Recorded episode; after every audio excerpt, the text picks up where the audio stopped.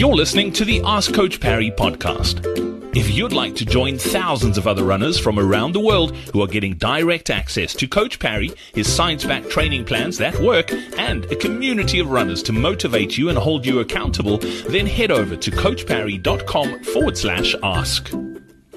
Welcome on to the next edition of the Ask Coach Parry podcast. Question today from Richard. Uh, Richard saying, Please can you tell me what my target heart rate should be for my easy runs? I, like many others, I think, find it difficult to adapt to the slow pace and I'm pretty slow to start with. I was wondering if, uh, as long as my heart rate was in the right zone, I don't have to focus too much on pace. I hope that makes sense. Coach, nice to have you on.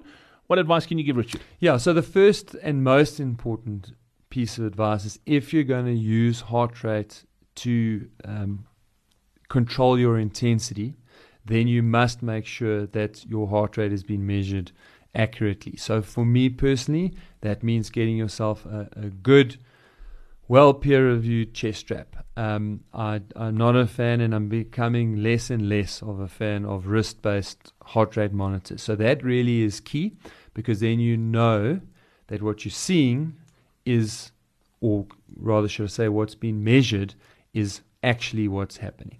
Once you've got that, then heart rate is a fantastic way to control your intensity, and it is better than pace.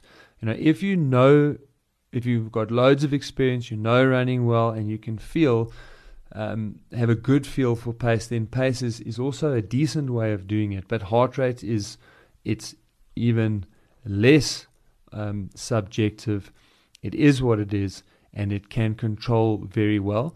The one limitation that you do have from heart rate is that if you live in a hilly area, you need to know how to compensate early on in the hill because it does take upwards of 45 seconds. It takes 45 seconds or longer for your heart rate to adjust to a new intensity. And so when you hit a hill, you can easily be 30 seconds in before you realize, whoa, hang on, my heart rate's going up.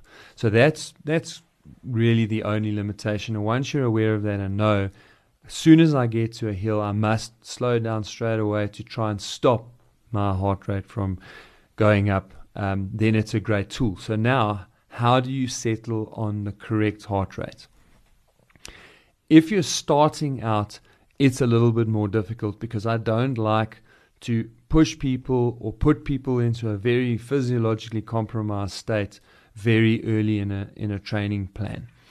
Um, so at the beginning, you may need to do it not quite accurately enough, um, but it's better than nothing. And you could then use one of the the age related formulas. But once you've been training consistently for four to six weeks, then I'd encourage people to do a test to try and figure out either maximum heart rate, which is probably the riskier of the two tests, or a test to try and calculate threshold heart rate. So now for maximum heart rate, you want to find yourself a hill if possible, but doesn't have to be on a hill, that will take you at least three minutes, maximum of four minutes, to run at a close to all out effort and then full recovery with a long, easy walk back down the hill. And if you repeat that three to four times, you will get pretty close to your maximum heart rate. And then for your estimated threshold heart rate, if you went out and ran for between 30 and 40 minutes, as hard as you could sustain for that length of time, that'll give us a good enough idea of what your threshold heart rate is.